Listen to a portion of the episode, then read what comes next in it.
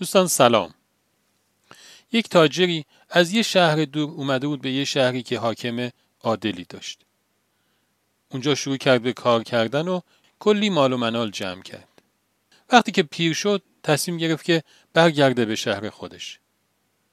ولی اطرافیان پادشاه به پادشاه گفتن که اگه اجازه بدی این تاجر بره همه اموالشان با خودش می‌بره و کلی به شهر ضرر و زیان می‌رسه. تازه خیلی های دیگه هم حوض می‌کنن که اینجا رو ترک کنن و برن.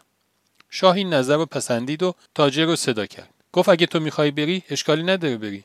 ولی باید اموال تو بذاری و بری. تاجر گفت باشه این کار رو می‌کنم. به یه شرط.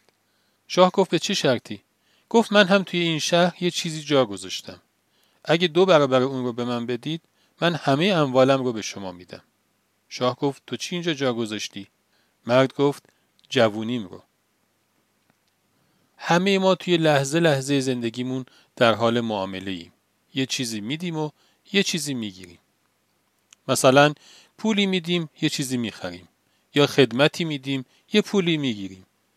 اگه هم تراز این داد و ستدها مثبت باشه سود کردیم و اگه منفی باشه زیان کردیم. یک عنصر ثابتی هم توی همه این داد و ستدها هست و اون هم عمر ماست. میگن عمر ما با ارزشترین دارایی ماست. حالا با این معامله ای که با با ارزشترین داراییمون می‌کنیم چجوری میشه تراز رو مثبت کرد؟ عمر رو بدیم چه چیزی بگیریم که تراز این معامله مثبت باشه؟ به نظرم پاسخ به این سوال می‌تونه بسیار با ارزش باشه که من هم پاسخش رو بلد نیستم. ولی همینجور که داشتم به این سوال فکر می‌کردم برای خودم احساسم این شد که اون جایی تراز این معامله می‌تونه مثبت باشه که این دارایی رو من به غیر خودم اختصاص بدم. نه فقط به خاطر اینکه گفته شده خدمت به خلق خیلی کار خوبیه و نه حتی فقط به خاطر اینکه برای اینکه آدم ارزشمندترین داراییش رو به دیگران اختصاص بده باید خیلی از خودش بگذره. شاید به این دلیل که خداوند مخلوقاتش رو خیلی دوست داره. و به همین خاطر هم کسانی که به مخلوقاتش خدمت می‌کنند رو هم خیلی دوست داره. و به همین خاطر به عمر و زندگی اینجور آدم ها برکت میده.